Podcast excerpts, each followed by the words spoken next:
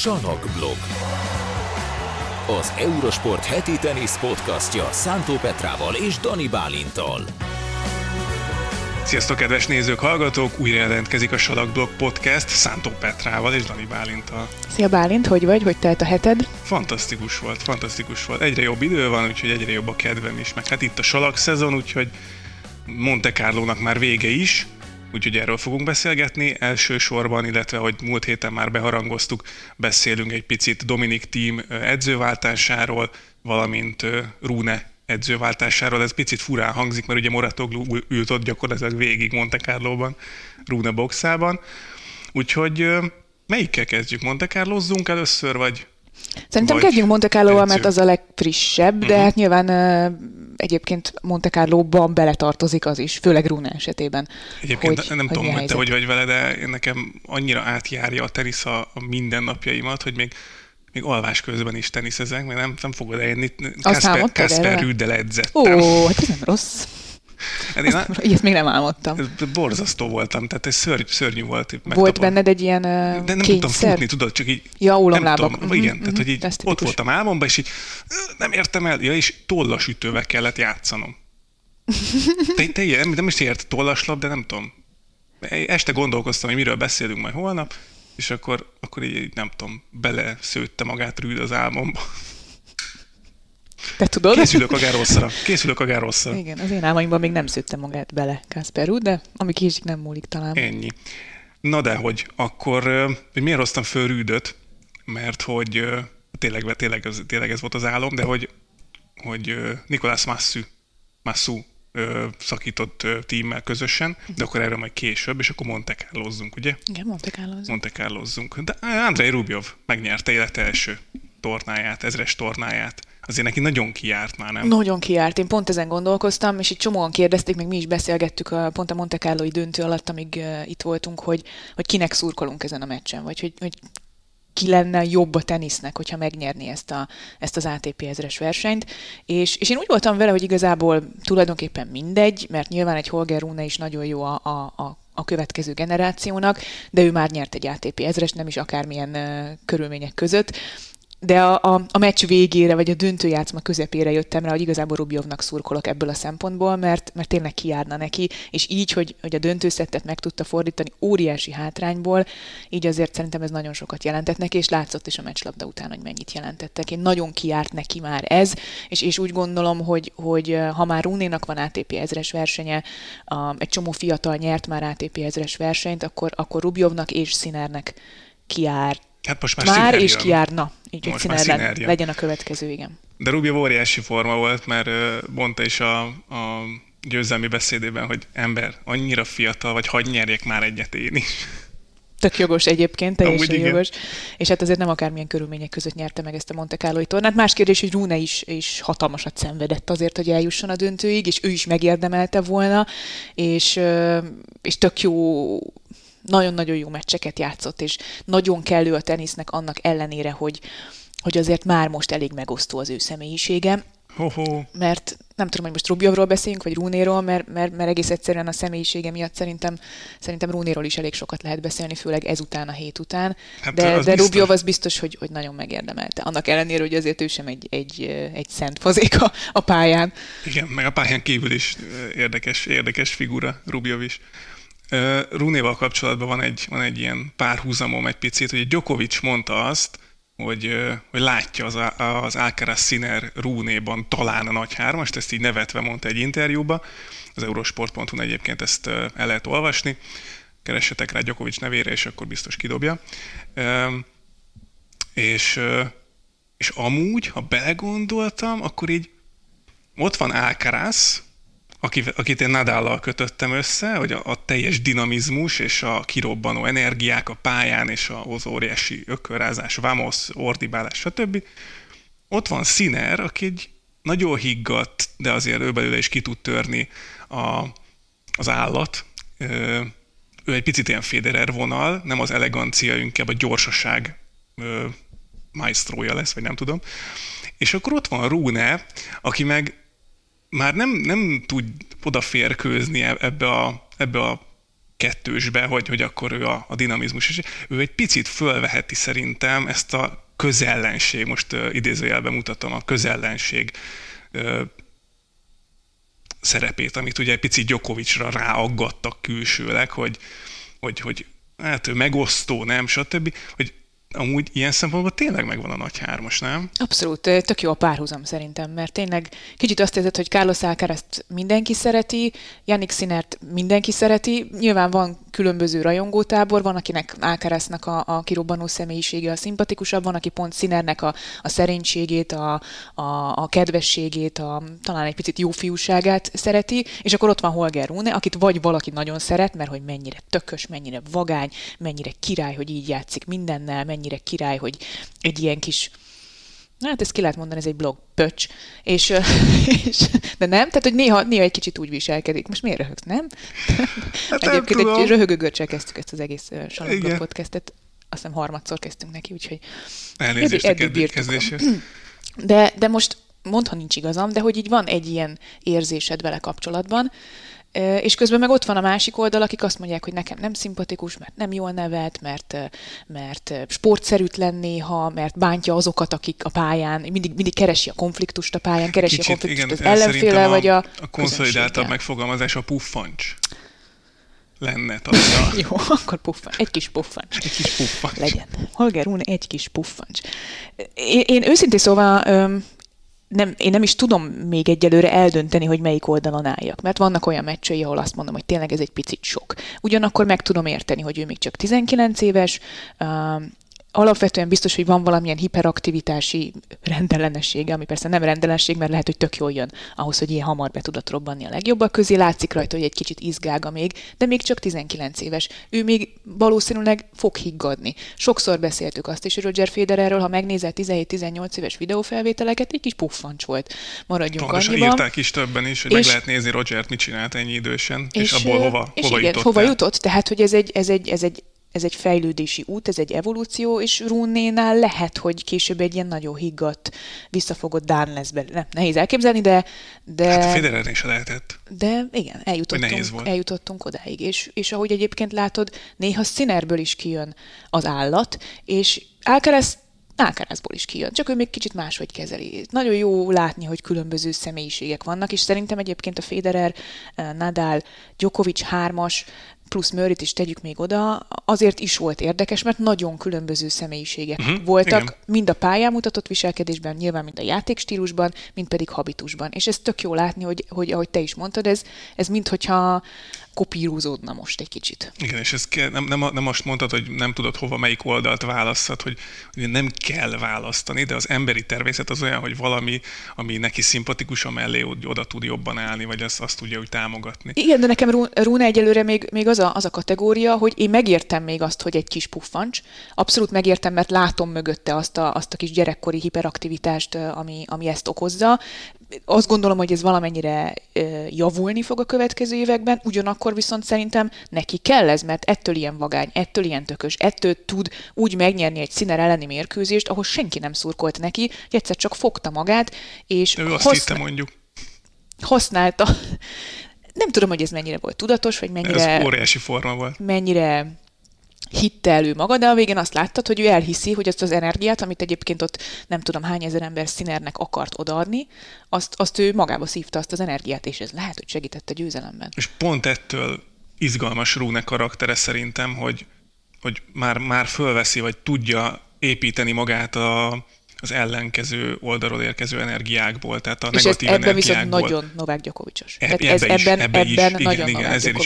Azért is, mert sem Nadállal, sem Federerrel nem fordult elő, hogy ellene szurkoltak volna valaha is. Ugye Rune mondta is, hogy Djokovic a példaképe. Tehát, hogy nem véletlenül viselkedik így talán a pályán, mert látja, hogy Novák is ezt meg tudja csinálni, vagy ebből tud építkezni, hogy ebből lehet építkezni. Ez nem feltétlenül egy teljesen rossz dolog, hogy az közönség nem neked szurkol. Ez így van, és ez tök jó volt látni, mert ettől lett egyébként jó meccs, például a Rune Sinner mérkőzés, ami azt mutatta, hogy ebből is lehet egy olyan rivalizáció, mint amilyen mondjuk az Alcaraz Sinner párharcból, vagy aztán majd idővel egy Alcaraz Rune dolog is összejöhet majd szerintem, tehát ezek tök jó kis oda-vissza a párharcok lesznek. Ezt jó látni egyébként, de nyilván Medvedevnél is láttuk már azt, hogy ő is azért nagyon sok olyan meccset játszott le életében, amikor a közönség nem mellette állt, és ezt ő tudta használni. És ez valahol az intelligenciára is utal. Ez nagyon komoly adottság szerintem, vagy nem tudom, hogy ez mennyire tanulható, de ez azért ajándék, mert gondolj bele, hogyha ha neked szurkolnak, az önmagában egy olyan pozitív löketet ad, ami akár a teljesítményeden is tud növelni. Viszont ha ellened szurkolnak, az nagyon-nagyon sok emberbe gátakat szab az ellen, hogy ki tud magadból hozni a maximumot, és hogyha ez valakinél nem ezt a hatást váltja ki, hanem azt, hogy jó, nem nekem szurkoltok? Na, akkor én csak azért is. Az egy nagyon komoly adottság. Nagyon komoly adottság, és szerintem ebben már bőven benne van az, hogy Rune nem véletlenül ATP 1000-es győztes, nem véletlenül nyerte meg a párizsi versenyt úgy, ahogy megnyerte, 5 top 10-est legyőzve, úgyhogy ott is azért voltak kisebb-nagyobb balhéi a győzelemig vezető úton, és nagyon sokszor nyert meg olyan meccseket, amiket papíron el kellett volna veszítenie. Ez a Sinner elleni elődöntő is egyébként ilyen volt. Más kérdés, hogy a döntőt viszont meg lehet, hogy meg kellett volna nyernie ekkor előnyből. Vegyük le azt a lehetet. Tehát, hogy 4-1-je volt a döntőszetben, és bréklabdája volt. Ott mondjuk nem volt sok hozzáfűzni valója, mert beütötte az első szervát Rublev, és nem ment vissza a return, ha jól emlékszem, de azt onnan be kellett volna fejezni. És mennyire igazságtalan, vagy mennyire furcsa a játék, tényleg ez a tenisz, mindig erről beszélünk, hogy Gáborék, a Mariannék arról beszéltek adásban, hogy a fontos pontokat milyen jól játszotta le Rune, de a mondjuk 10-ből 9-et lejátszott jól, de a legeslegfontosabbat, mondjuk egy gémet, ugye 5-5-nél úgy bukta a szerváját, hogy ütött 2 kettős hibát, egy ki nem kényszerített fonákot, meg egy kikényszerített hibát, de hogy azt így kb. Dobta azt a játékot 5-5-nél. És addig tényleg 9-ből 9-et lehozott, amik fontosak voltak, és egyet nem. Tehát még azt se lehet mondani, hogy ha megnyered a fontos pontok nagy részét, akkor megnyersz egy meccset, mert ha egyet is rosszkor veszítesz el, akkor vége. Ez így van, de nekem most ilyenkor eszembe jut az Australian Open meccsük Rublev ellen, ahol meg 5-0-ra vezetett a 10 pontos tiebreakben, a döntőszett tiebreakben. Kíváncsi vagyok egyébként, hogy 4-1 breaklabdánál, vagy akár breakelőnyben a döntőjátszmában eszébe jutott-e az a meccs, hogy azt ott nem tudta befejezni, mert ha azt mondod, hogy van előny, amiből illik megnyerni a mérkőzést, az mondjuk egy döntőszett 4-1 breaklabda, vagy tök mindegy szimpla break, vagy egy döntőszett tiebreak 5-0. Nem? Igen, 10 pontos tiebreaknál, oké, igen, az picit csalóka, de óriási előny. Az egy nagy előny. Hát nagy az mennyi, ez 2 mini break? Hát az igen, csalóka.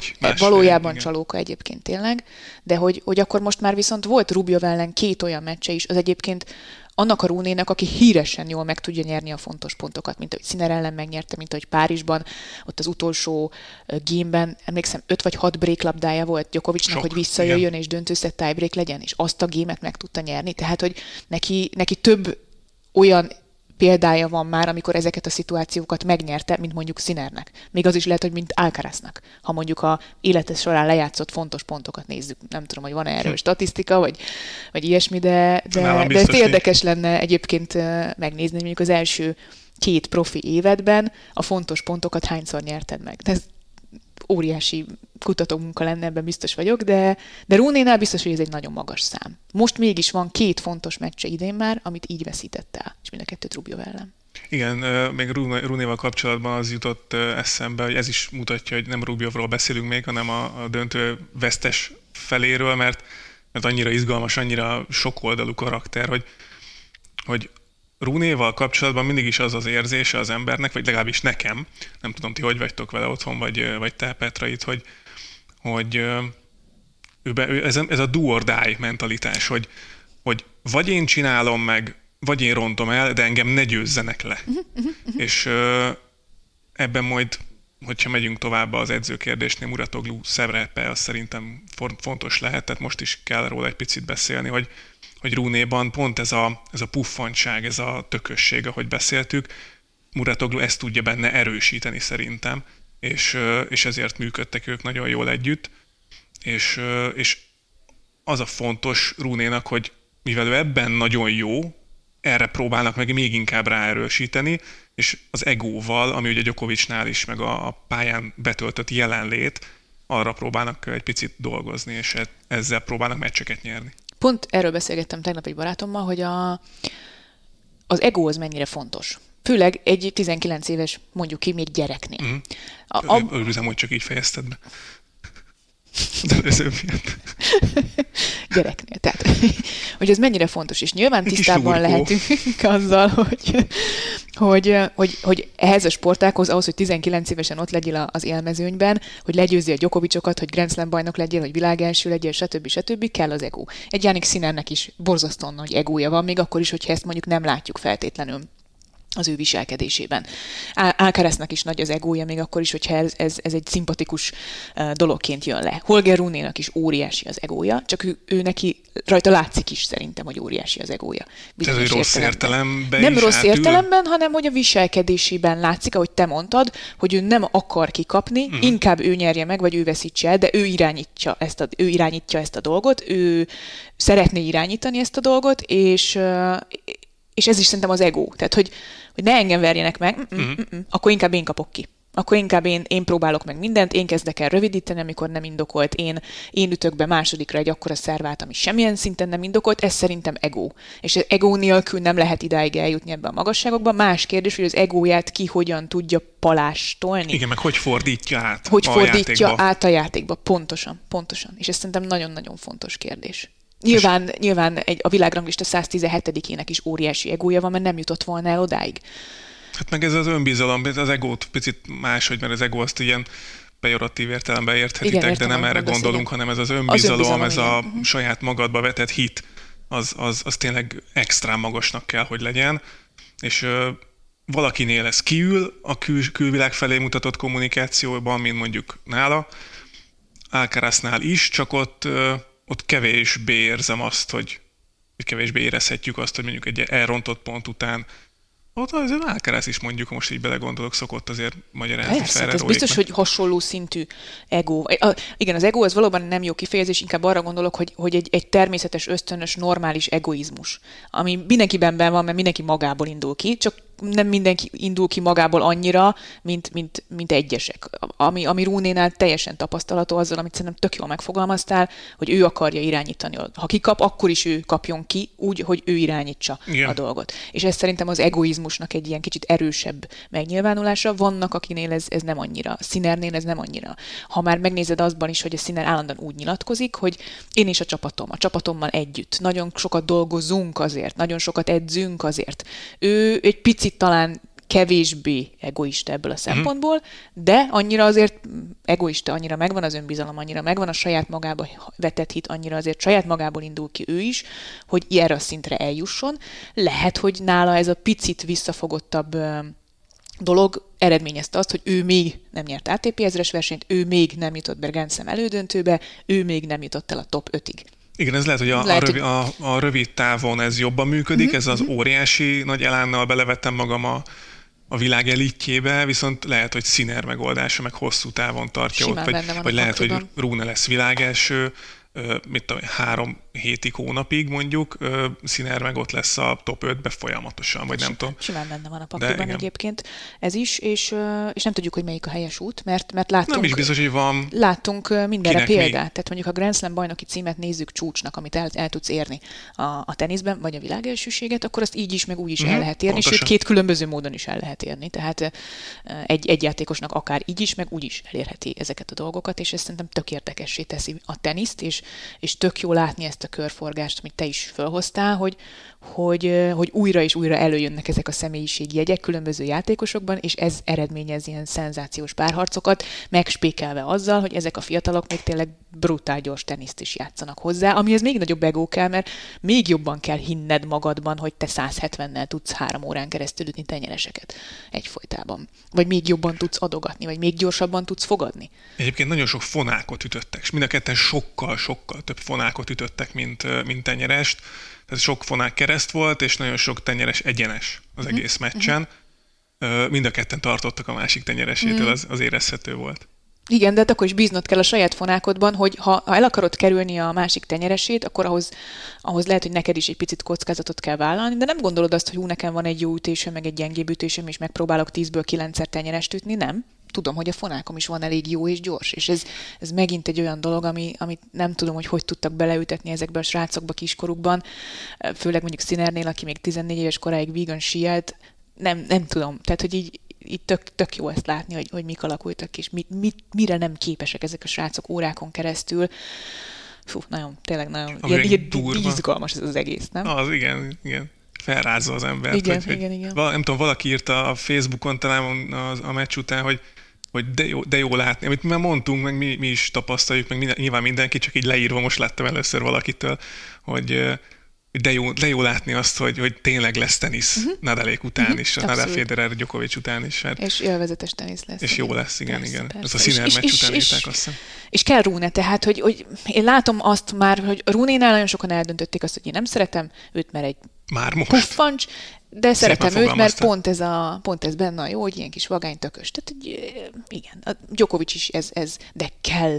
Annyira kellő a teniszben, annyira jó meccseket tud játszani. Igen. Pont amiről beszéltünk, a sólem, hogy kellenek azok a játékosok, akik felrázzák picit azt, hogy igen, ez egy nagyon szép játék, nagyon tisztelettudó vagyok a másikkal, de kellenek a McEnroe, kellenek a Kyrgiosok, kellenek a Runék ennek a sportnak, mert attól lesz valami izgalmas, hogy nem egy mederben folyik. Abszolút. Tehát ha belegondolsz, lehet nem szeretni Runét, Medvegyevet, Djokovicot mondjuk a viselkedése miatt. De azt tudod, hogyha leülsz egy Djokovic meccset nézni, leülsz egy Medvegyev meccset nézni, vagy leülsz egy Rune meccset nézni, akkor biztos, hogy történik valami. És ez szerintem nagyon jó, mert ez ott tartja a nézőket, vagy legalábbis én merem remélni azt, hogy az ember... És nem arról van szó, hogy gyorsan, mielőtt itt mindenki fölháborodna, Petra mondottál, hogy jó, de hát nem azért ülünk le teniszmeccset nézni, hogy mit tudom én, köpködjön, ütőt törjön, stb., hanem a játéka is olyan. Tehát emellé, pontosan. A személyiség mellé társul egy olyan tenisz,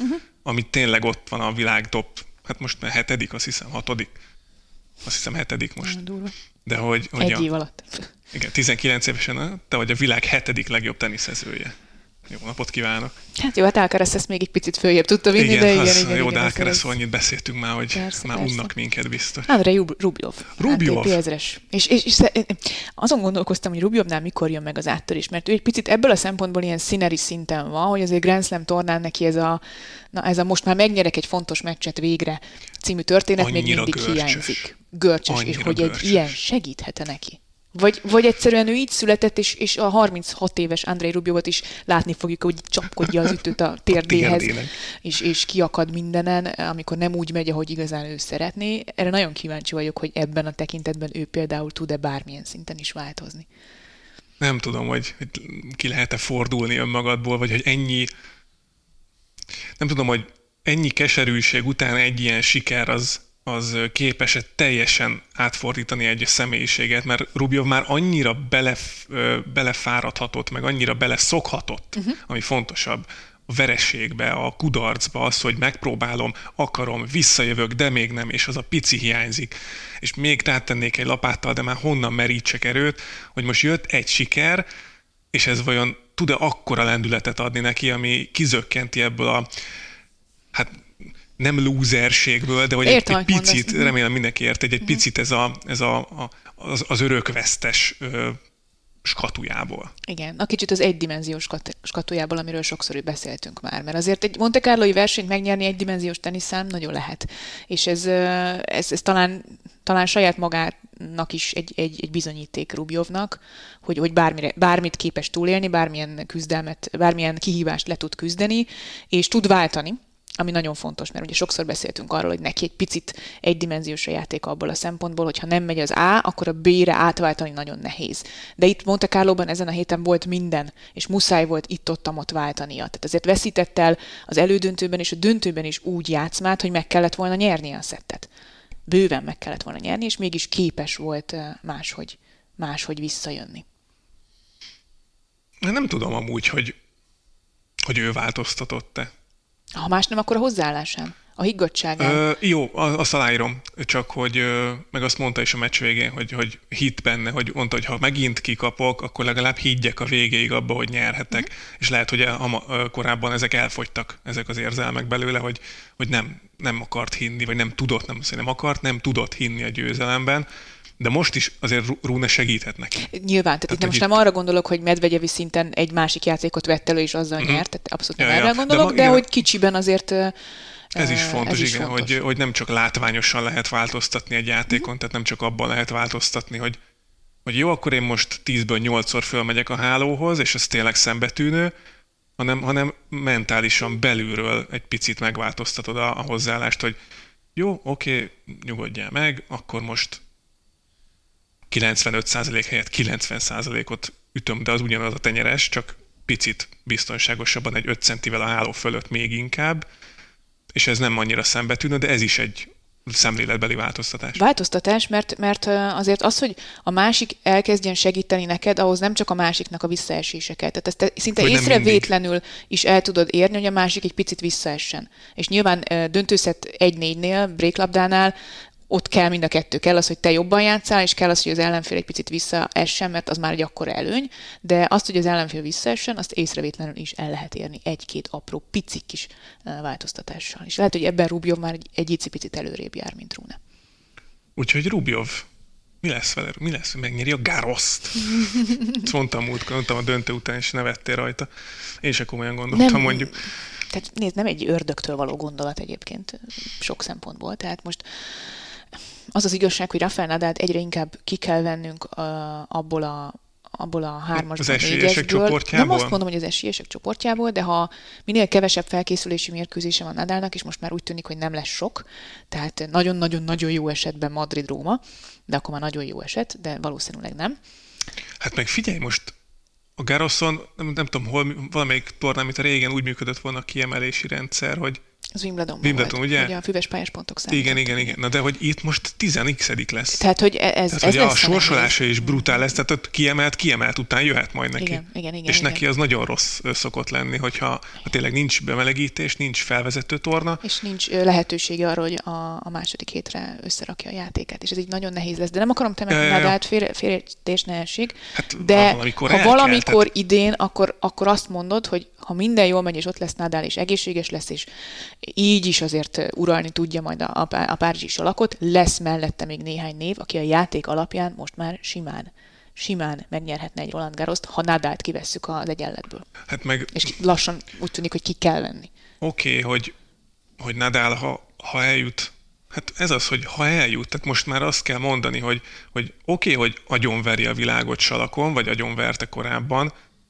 de hogyha lejátszik 2-5 szetteset mondjuk a döntőig vezető úton, ha eljut a döntőig, hát azért ilyen sérülés hullámmal a háta mögött, játékhiánnyal, oké, hogy az övé a legjobb salakpályás játék, de hogyha jönnek a 150-es tenyeresek, akkor az, ugye Gábor mondta tegnap, a Köves Gábor az adásban, hogy az a játék, amit Rune játszik salakon, ez a kemény pályás, hogy 1 méterről fogadsz belülről a pályáról, és nem hagysz időt, és leütöd az ellenfelet a pályára, ennek nem kéne működnie. Hát de működik. És ez leütötte Tsitsipaszt egyébként tavaly. Persze. Mindenféle tapasztalat nélkül egy jó Tsitsipaszt. Tehát, hogy ez oké, hogy lassabb a borítás, de ezekre az ütésekre salakon sincs válasz. Pontosan. És tehát annyira felgyorsult a tenisz, hogy ez a salakteniszt is megváltoztathatja. És lehet, hogy már nem lesz olyan salakos uralkodás Nadal után, mint amilyen volt nála, mondjuk 15-ig, vagy 20 évig. De mindegy, igen, igazad van. Ez egyébként, tehát, erre akartam csak mondani, hogy Andrej Rublev megnyeri a Roland Garrost, az most már nem egy olyan ördögtől való gondolat. Nyilván kevésre az esély. Nyilván előbb mondod Alcarazt, előbb mondod lehet még Zverevet is. Medvegyevet nem, de előbb mondod nyilván Djokovicot. Ha eljut odáig Djokovic, hogy tavaly is így kezdte a salakszezon, pont így, mint ahogy most Monte Carlóban, ja, aztán látod, hogy meddig jutott. Tehát, nem is volt olyan nagyon megtört, amikor kikapott Musettitől, ott nagy boldogan ölelgette. De hát most... Viszont a sajtótájékoztató, nem azt akartad mondani? Nem, csak azt, hogy ugye tavaly már az előfordult, hogy Djokovic és Nadal a negyeddöntőben találkozott a Garroson. Ja. Hát most ez ugyanúgy megvalósulhat, hogy mondjuk egy Alcarazzal találkozik Nadal, vagy akár Djokovic, tök mindegy. Tehát ezért mondom, hogy most ez a Garros az ilyen szempontból nagyon érdekes lesz, de nem akartam belét. Csak a sajtótájékoztató Djokovic, mert ott azért látszódott, hogy zavarja ezt, hogy nem... nem úgy sikerült ez a Monte Carlo-i visszatérés, vagy szezonkezdés, alakszezonkezdés, mert ott azért kérdezték tőle, hogy Novák azért valamit a meccsről. Kikaptam, jobb volt, gratulálok neki, megyek tovább. És akkor kérdezték, hogy picit bővebben, nem tudok mit mondani, bővebben, nem is akarok, kész, megyek tovább. Tehát egy picit érződött rajta, hogy frusztrált volt, de tényleg így kezdte tavaly is, tehát hogy pont így kezd, ugyanígy második forduló. Mi lesz Djokovic-a neki? Nem nagy kérdés. Nem, hát nyilván az már, hogy mondjuk jövő héten ezen a héten a banyalukai tornán azért illene döntőig eljutni, mondjuk, de hát ez tavaly is ugyanígy volt, hogy ott is a belgrádi tornán eljutott a döntőig, ott még azt hiszem Rubljovtól pont kikapott a fináléban, ha jól emlékszem. Tehát, hogy neki igazából olyan Rómára állt össze a játéka. Nyilván a Garros sorsolástól nagyon sok minden függ, főleg a jelenlegi helyzetben, amikor a Salak király 10 nem tudom hányadik kiemelt lesz, de hát Wimbledonra állt össze Djokovic, és lehet, hogy most is ez a cél. Edzőzzünk. Ugye Nicolás Massú ott hagyta a Dominic Thiemet, vagy szétváltak úgy helyes, mert mind a ketten úgy írták, vagy úgy kommunikálták, hogy közös megállapodással elváltak útjaik 4 év után, és Mouratoglou sem irányítja már Holger Rune felkészülését olyan közelről, de most ugye Monte Carloban ott volt, mert azért a Mouratoglou Akadémia az elég közel van Monte Carlohoz. De akkor beszéljünk picit Thiemről, mert ez az előző 4 év, ugye 19-be kezdtek együttműködni. Hát ebbe voltak ugye Grand Slam győzelem, döntő, 1000-es torna győzelem, Federer ellen ráadásul. Azért ez egy elég sikeres periódusa volt Thiem, és a legsikeresebb periódusa volt Thiem karrierjének. Mitől dönthettek úgy, hogy nem? Ugye idén nem ment azért a játék Thiemnek, de ennek volt oka.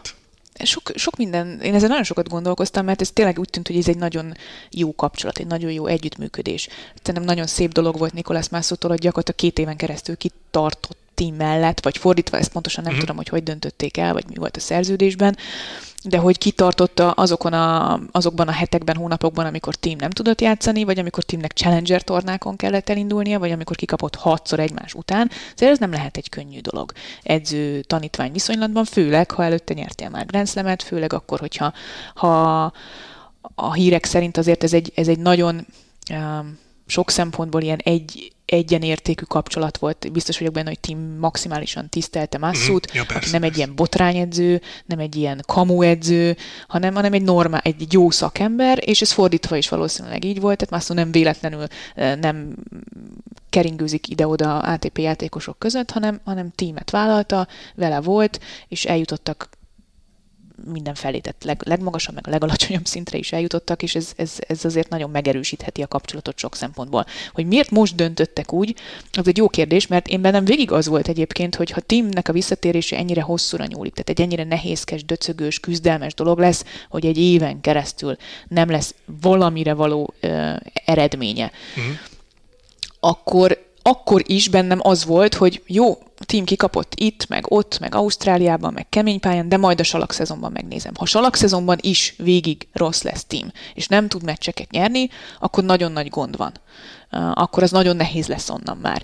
De hogy a salak azért mégiscsak egy olyan borítás, ahol Thiem már nagyon szép eredményeket ért el, és ahol talán érezheti magát annyira komfortosan, magabiztosan, hogy azokat az önbizalmi problémáit, amik nyilván a sok-sok vereség miatt, meg a visszatérésnek a lassúsága miatt óhatatlanul is beleköltöztek a fejébe, azt egy picit elfelejtse majd csalakon. És ennek ugye az első 1,5 hét az valamennyire bizonyítéka is volt, mert Estorioban végre nyert 2 mérkőzést, egymás után negyeddöntőt játszott, és azért tegyük hozzá, hogy megverte Gasquet Monte Carloban, de szerintem ami nagyon előremutató volt, az a Rune elleni második fordulós mérkőzésének a második szettje. Az elsőt simán elveszítette, ott ég és föld volt a különbség Rune és Thiem között, a másodikban viszont egy szinten volt, azt kell mondanom, Runéval. Azért ez nem kis dolog. És az nem kis dolog. Kidöntőző. Nem kis dolog, látva utána, hogy Rune mit játszott egyébként az egész héten. És nekem az a második szett az egy olyan dolog volt, hogy én is egy picit megnyugodtam, hogy tud még Thiem játszani. Tud most még ugye bejött a 100-ba, tehát most az estorili negyed döntőjével, tehát most főtáblás lesz majd a Garroson minden bizonnyal, ami azért nagy segítség neki, hogy nem kell, nem szabad kártyával, hanem alanyi jogon lesz ott. Igen, ez így van, meg még már gyűjtögethet is pontokat. Tehát nekem ezért volt furcsa egy picit ez a mostani váltás, mert hogyha Massú helyében én, ha ennyire kitartó lettem volna, akkor még kitartottam volna a salakszezon végéig. Mert azt gondolnám, hogy itt lesz majd valamiféle áttörés. Igen. Lehet, hogy kapott egy másik ajánlatot? Nem tudom, te mit tudsz erről? Én semmit, viszont hol tudnád elképzelni Nicolás Massút? Mert azért ő egy olyan kaliberű edző, aki nyert Grand Slamet, ezres tornát, de az ilyenért szerintem kapkodnának a játékosok. Biztos. Kérdés, hogy kivel akar, vagy kivel dolgozna együtt. Én fölírtam 3 nevet. De ezek tippek csak? Persze, persze. Nem beszéltük meg, hogy hova megy. Ezt fölhívtad, figyelj. Nikolás, akkor figyelj, akkor szerintem neked el kéne vállalnod ezt a melót. Nem, de ha már Rüd. Azért Thiemből a német Dani írt egy cikket szintén a Thiem és Massú kapcsolatáról és a tornáikról, az Eurosport.hu-n tényleg olvassátok el azt a cikket is, de hogy azt írta ugye a Dani is, hogy a Massú faragott ugye kemény pályás játékost úgymond a Thiemből. Ruud nagyon jó salakon. Picit hasonló a két játékos szerintem, hogy vannak most már kemény pályáról is Ruudnek tapasztalatai. Ott ugye nagyon jó a csapat az édesapjával, de lehet, hogy egy külső, egy Massú-féle impulzus, az még inkább előre lendítheti Ruudot, és őt is ki lehetne talán rángatni ebből a salak specialista jelzőből talán. Tehát én Ruudot írtam föl például. Hibátlan a gondolatmenet, szerintem talán a legkézenfekvőbb az ez lenne. És beszéltünk már erről Salakblog podcastben is, hogy már tavaly évvégén akkor még nem tudtuk, hogy Casper Ruudnak mondjuk milyen nehézségei lesznek az év első felében, hogy nem biztos, a világbajnoki döntő kapcsán, nem? Tehát nagyon jó, szépen eljutott egyébként egy US Open döntőig, tehát világbajnoki döntőig, fedett pályán, kemény pályán is, nagy tornákon döntőt játszott Ruud, de az áttörés nem volt meg neki. Grand Slam döntőt nem tudott megnyerni, világbajnoki döntőt nem tudott megnyerni, és akkor beszéltük, hogy kéne az a kis plusz még, amit lehet, hogy családon kívül kellene meg megtalálni. Meg az Tsitsipasnál szerintem, a Tsitsipasnál is, meg Ruudnél is ezt igen. De ebből a szempontból Ruud nagyon kézenfekvő lenne, annál is inkább, mert szerintem Ruud és Thiem kicsit talán karakterben is hasonlóak. És lehet, hogy Massúnak ez is fontos, hogy mondjuk ne egy kis puffancs Holger Runéval kelljen dolgoznia. Most gondolkozom Massú fejével is egyébként egy picit, de igen. Tehát, hogy én a Ruud család helyében én nagyon elgondolkoznék. Egy telefont megejtenél? Megejtenék egy telefont. Nekem még az jutott eszembe, bocsánat, mielőtt továbbmész a másik 2 névvel ezek szerint, hogy esetleg ebben volt valami más témakör is, tehát mondjuk Massú azt mondta, hogy ő már nem akar utazni annyit, haza akar menni a családjához, és nem biztos, hogy keres magának tanítványt. Én azt gondolom, hogy csörög a telefonja. Francisco Cerúndolót írtam még föl. Dél-amerikai? Nekem is az eszembe jutott. Igen, pont emiatt, hogy dél-amerikai, ugye top 30 körül van Cerúndolo is, benne van azért potenciál, ő megmutatta magát már tornákon, nagyobb tornákon is, de neki is ez az áttörés, meg ez a Massú-féle, hogy mondják ezt szépen, tapasztalat. Rutin. Ezt a szót kerestem, ez a Massú-féle rutin, hogy ő már járt ott, tudja milyen, és azért ez nagyon fontos, hogy ő ezt át is tudja adni valószínűleg, vagy hát mondjuk ezt nem tudjuk, de hogy Thiemmel azért jól tudtak együtt dolgozni 4 évig. Szóval egy Cerúndolót írtam még fel, ez a dél-amerikai vonal miatt, és egy nagyon mást, Ben Shelton.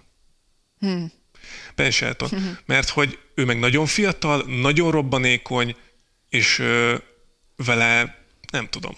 Csiszolatlan gyémánt. Igen, hogy nem tudom, hogy működnének-e egymással. Igen, tehát az például egy olyan szitu lenne, mint mondjuk ami a Ferrero Alcaraz féle történet volt, hogy nagyon kicsit, nyilván nem teljesen ugyanaz, mert Alcaraz 15 évesen fedezte fel Ferrero, és akkor még senki volt, és már akkor tudta Ferrero, hogy ebből lehet valamit csinálni. Kíváncsi vagyok, hogy Massúban vannak-e ilyen hasonló ambíciók, hogy akkor ő most nem egy kialakult jó játékost vesz át, mint mondjuk Ruud vagy Thiem, mert ők azért már éli játékosoknak számítanak, hanem azt mondja, hogy fogok egy szinte nulla tapasztalattal rendelkező, tényleg csiszolatlan gyémántot, és belőle csinálok mondjuk 2 év alatt egy top 10-es teniszezőt. Lehet, hogy saját, nem úgy is az lesz, de igen. Igen, simán benne van a potenciál, abszolút. De vele valószínűleg többet kell dolgozni rajta, többet kell faragni, hát mint mondjuk Ruudon vagy Thiemnek pont emiatt is írtam föl, hogy Ruudhöz nem tudom, hogy mennyit tudna már úgy edzői szempontból szakmailag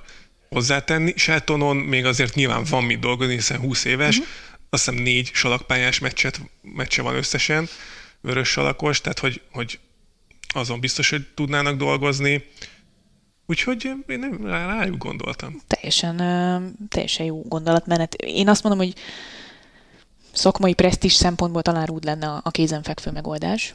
És egy jó kihívás is, mert nyilván nagyon nehéz egy annyira kialakult személyiségen változtatni, vagy szakmailag, ahogy te is mondtad, változtatni Ruud esetében, pedig tényleg neki csak ennyi kellene szerintem, ahhoz, hogy igazán jól játszon a fontos meccseken is. Meglátjuk. Én szívesen látnám Nicolás Massút lelátóm players, bevertem a térdemet, boxban. Jól vagy? Jól vagyok. Szívesen látnám, mert szerintem egy nagyon jó szakember. Patrick Mouratoglúról mi a véleményed? Na ő most, hogy ő nem.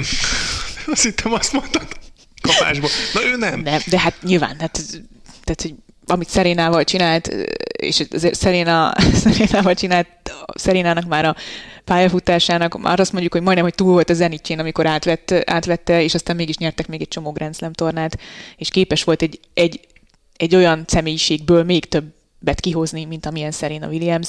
Ugye Simona Haleppel nem tudjuk, hogy hogyan alakult volna az együttműködés, de valószínűleg benne is látta azt, hogy van még egy-két Grand Slam bajnoki cím, és aztán... Azt mondják, vagy nem tudom, az ilyen internetes pletyka, hogy vajon miért most köszönt el Runétól? Ja, hogy lehet, hogy vissza? Uh-huh. Lehet, hogy hamarosan látjuk Halepet, de ez csak egy ilyen nagyon-nagyon pletyka szinten indult el a Twitteren, meg az interneten. Ez. De meg azt mondták ők is, mind a ketten, Rune is, meg Mouratoglou is, hogy ez egy fél éves megállapodás volt. Letelt, nagyon jó volt, szuper volt, továbbra is a Mouratoglou család tagja, kicsit a Ferrari forma egyben, a Ferrari család és a Mouratoglou család tagja marad Rune, meg most is ott volt ugye Monte Carloba, de most félbeszakítottalak, elnézést. Semmi gond, ez egy érdekes gondolatmenet egyébként, csak a beszélgetésünk eleje, tehát a podcast eleje az, ami most megfogalmazta bennem ezt a gondolatot, vagy elültette ezt a gondolatot, az ego kérdése is. Patrick Mouratoglou szerintem egy olyan szakember, aki szintén nagy egóval rendelkezik. Talán sokkal nagyobbal, mint azok az edzők, akiket így látsz az ATP játékosok mellett. Ebben benne van az is, hogy szerintem Mouratoglou szeret helyezkedni. De ehhez nyilván kell egy tudás és egy képesség. Kényelmetlen a szék, vagy mire gondolsz? Szeret jól helyezkedni abból a szempontból, hogy kétségtelenül megvan a képessége ahhoz, hogy észrevegye, hogy kik azok, akik jók lehetnek. Nem véletlenül Serena Williams edzőjeként állandóan ott volt Stefanos Tsitsipas meccsein is, aztán utána Holger Runét találta meg magának, 2 nappal azután, hogy Halepről kiderült a dopping botránya, és aztán nyertek is egy ATP 1000-es versenyt, nyilván nem együtt, de valahol mégiscsak együtt. Tehát, hogy Mouratoglúnak szerintem nagyon jó szeme van. Nyilván, aki egy akadémiát vezet, egy olyan akadémiát, ahol olyan játékosok, vagy ahonnan olyan játékosok kerültek ki, akik most már ott vannak a top 10-ben is meghatározók, ez egy nagyon jó képesség. Nagyon jó szeme van, de szeret is szerintem helyezkedni. Van benne egy ilyen kinek mi az egészséges exhibicionizmus is, tehát, hogy ebből a szempontból ő szeret sztárokkal, vagy jövendő sztárokkal dolgozni, és... Nem véletlen találták meg egymást Rune-val szerintem, vagy nem véletlen maradt ott vele, mert Rune egy olyan személyiség, akire, ahogy mondtam is, erre tud appellálni, meg erre tud ráerősíteni, mert ő is egy picit ilyen, és Mouratoglou szerintem abban erős, van, nem tudom, biztos vannak olyan, Gáborra, amikor ez az edzős podcastünk volt a coachingról, akkor volt szó, hogy ki hogy tud segíteni, melyik edző hogy tud segíteni a játékosnak, és Mouratoglou ez az ego tréner, ez az önbizalom növelő tréner, hogy kinézel rá, ott ül abban a Miami Vice-os napszemüvegbe, és rád néz, és akkor te hiszed, hogy mindenkit le tudsz győzni. Abszolút így van, és hát nyilván Serena is egy óriási ego lehetett a maga, nem tudom, hány Grand Slam trófája volt. Állítólag Serena kereste meg már Patrick Mouratoglút, hogy amikor kikapott ott a Garroson nagyon hamar, hogy figyelj, még szeretnék egy párat nyerni, vagy lehet, hogy azt mondta neki, hogy szeretném megdönteni Margaret Court rekordját, létszi ehhez valamit tegyél hozzá. Itt vagyok én, az egómmal, aminél magasabban női teniszben nem nagyon van, volt, lesz, csinálj velem valamit, és megcsinálták. Nyilván egy Simona Halepet elvállalni úgy, hogy Halepről is azt gondoltuk, hogy már lehet, hogy ő megnyerte azokat a Grand Slameket, amik kijártak neki, de ő kitalálta, hogy még 30 éves kora fölött is szeretne nyerni, és ahhoz is kell valami újdonság. De vagy ott van a csiszolatlan gyémánt, vagy csiszolatlannak már nem is nevezném Runét, de gyémánt fiatal, kis egoista, akiből viszont ki tudom hozni azt, amit te is mondtál, hogy fel tudják erősíteni egymásban ezt az egészet. Tehát én jó szakembernek tartom Patrick Mouratoglút, nagyon jó szemmel. Ő egy picit ilyen, sokan mondják róla, hogy divatedző, de hát ha belegondolsz, sztáredző, de ha belegondolsz, hogy kiket nevelt ki, vagy kik mellett. Rune is ott van az akadémiáján, nem tudom, 1000 éve. Nyilván Christensen bizonyított, tehát, hogy ez szerintem nem kérdés, hogy ő egy jó szakember, és ő régen egyébként az Eurosporton szakértőként dolgozott, csak most már szerintem annyi. Itt volt nálatok? Igen, vele csináltam podcastet, csak most már minden. A Mouratoglou Petra féle podcast. Ez hol van? Archívumban. Jó. Szóval a lényeg az, hogy az Eurosporton szakértőként dolgozott régen a Game Set & Match című műsorainkban, és neki voltak külön kis ilyen elemző szegmensei, riportjai. Instáját kövesben nagyon jókat nyom. Én imádom. Igen. És akárhányszor neki volt egy ilyen egyperces elemzése arról, hogy kinek mit, hogyan kéne játszania, az mindig ült. Uh-huh. Tehát, hogy az olyan szinten ült, azok olyan jó meglátások voltak, és olyan jól el tudta magyarázni, hogy szerintem ebből a szempontból ő nem véletlenül egy sztáredző, és kell egy ilyen úgymond kirakatedző, aki egyrészt leteszi az eredményeket az asztalra, másrészt tényleg sztár, tehát tényleg ott ül, és azt mondod, hogy jó, ő Patrick Mouratoglou, mindenki tudja, hogy ő ki. Mm. És ez szerintem nagyon-nagyon fontos. Kíváncsi vagyok egyébként, hogy mi lesz. Tehát Mouratoglou sosem úgy vált el a tanítványaitól, hogy kész vége, soha többet nem szólunk egymáshoz. Tehát, hogy ő szerintem még mindig mentorálja Tsitsipaszt, ha Serena visszatérne, őt is elvállalná, ha Halep visszatér, őt is elvállalja, Rune-től sem tudott elszakadni bizonyos értelemben. Most felvetődhetne a kérdés a hallgatókban, nézőkben, hogy jó, de hát hogy lehet ennyiféle emberre odafigyelni? És pont itt jön a személyisége Mouratoglúnak a képbe szerintem, hogy ő ez a motivátor, amikor vannak ezek a menedzserjátékok, és akkor kiválasztod, milyen edző akarsz lenni, milyen előnyökkel indulsz, ez a büdzséből kapsz pluszt, nem tudom, a szurkolók jobban szeretnek, és akkor van a motivátor, és akkor ő pont ilyen, hogy tudja, hogy Serenának azt kell mondani ebben a helyzetben, meg ebben, hogy Runénak elég, ha tapsol, mit tudom én, de hogy kinek mit hiszel el? Tehát, hogy oké, én is tudok tapsolni, mondhatnák sokan, de nekem nem biztos, hogy elhinnék, Rune, hogy igen, hát most jó, a Bálintot tapsolgat, fasza. De a Mouratoglúnak van egy olyan személyisége, van egy olyan nívója nyilván az edzők között is, meg a játékosok között is, hogy neki elég az, ha ott ül és tapsol neked, mert abból te tudsz meríteni. Igen, tehát sokan mondják rá, hogy egy műmájer, de annál sokkal több egyébként. Mármint, hogy van benne egy szimpadiasság. De lehet, hogy ez néha az kell. Tényleg van egy ilyen, tudod, ez a de ez volt egy nagyon... Nem tudod, neki van egy ilyen állandó felemelkedés, amikor szép pont van. Jó, azt hittem most az öklödet rászod. Azt az öklömet ráztam. A felemelkedésről. Hát nem is föl szokott állni, és most nem akartam itt fölállni a forgószékemmel, leesek, aztán... Ne összetöröd magad, de összétrugtad az asztalt is. Igen. Szóval, hogy ez... mit akartam mondani? Hogy van egy ilyen felemelkedés, vagy nem tudom, ilyesmiről beszéltél. Szerintem azon lépjünk túl. Szóval, hogy van benne egy ilyen...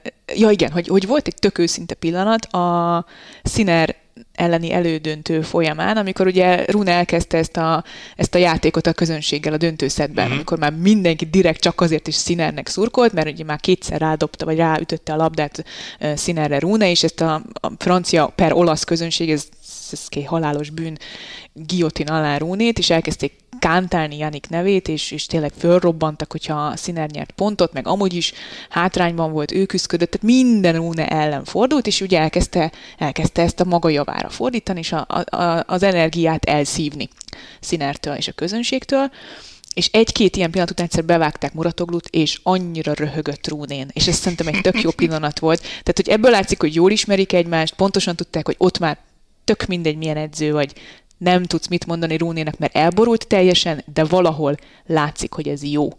És ahogy mosolygott, ahogy röhögött önfeledten Mouratoglou, majdnem, hogy kiröhögte Runét, azt szerintem egy tök őszinte pillanat volt, és ebből is látszik, hogy szerintem nagyon jó emberismerő. Na, hát ezt megint kibeszéltük szerintem elég hosszan. Ja. Most Barcelona jön majd legközelebb, a héten, úgyhogy jövő héten barcelonázni fogunk, ha minden igaz. Reméljük már itt is olyan idő lesz, mint Barcelonában, vagy picit hasonló. Úgyhogy jövünk majd legközelebb is. Írjatok nekünk továbbra is a SoundCloud-on, a Facebookon esetleg, vagy Twitteren, ahol éppen értek minket, aztán beszélgessünk együtt a teniszről, mert Petrával ketten tök jó beszélgetni, de hogyha beszálltok ti is, az még jobb. Úgyhogy hallgassatok bennünket, hallgassatok az Eurosport többi podcastjét is, az Apple podcasten, a Spotify-on és a Google podcasten is. Úgyhogy keresetek minket, hallgassatok minket, és találkozunk legközelebb is. Sziasztok!